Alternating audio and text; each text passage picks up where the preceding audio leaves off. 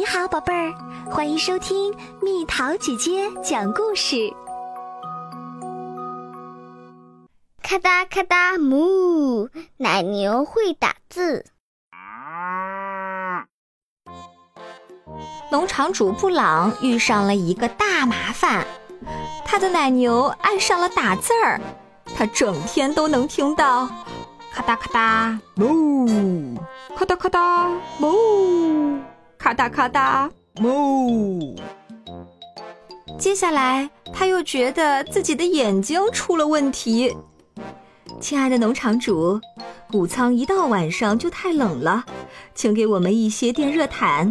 此致敬礼，您的奶牛。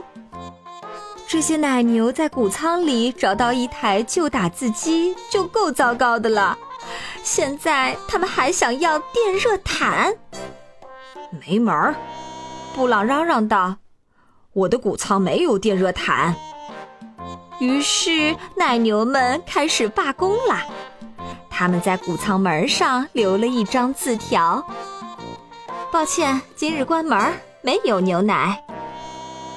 第二天，他又收到一张字条：“亲爱的农场主，谷仓里的母鸡们也很冷，它们也想要电热毯。此致敬礼，您的奶牛。”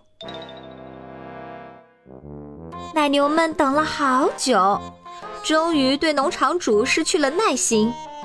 他们在谷仓门上留了一张新字条：“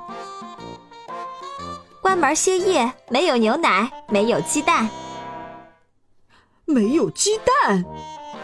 布朗大叫起来。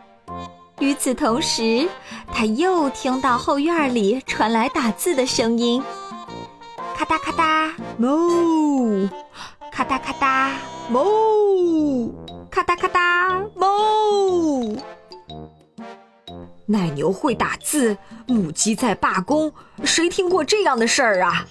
没有了牛奶和鸡蛋，这农场我还怎么开？布朗气得要发疯。布朗找出了自己的打字机。亲爱的奶牛和母鸡，我不会给你们买电热毯的。你们是奶牛和母鸡，就应该给我牛奶和鸡蛋。此致敬礼，农场主布朗。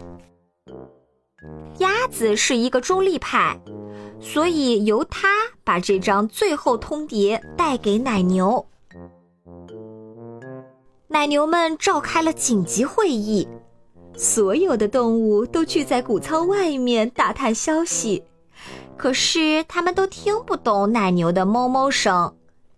整整一个晚上，布朗都在等待奶牛们的回信。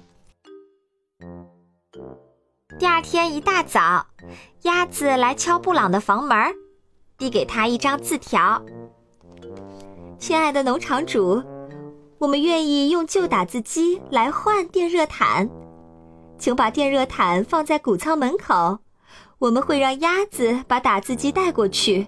此致敬礼，您的奶牛。”布朗觉得这是一个好主意，他把电热毯放在谷仓门口。等着鸭子给他送来那台旧的打字机。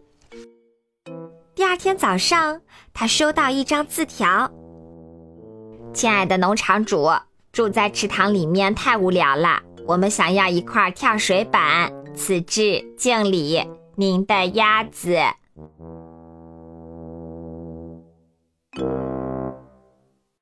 好了，小朋友们，故事讲完啦。你见过奶牛吗？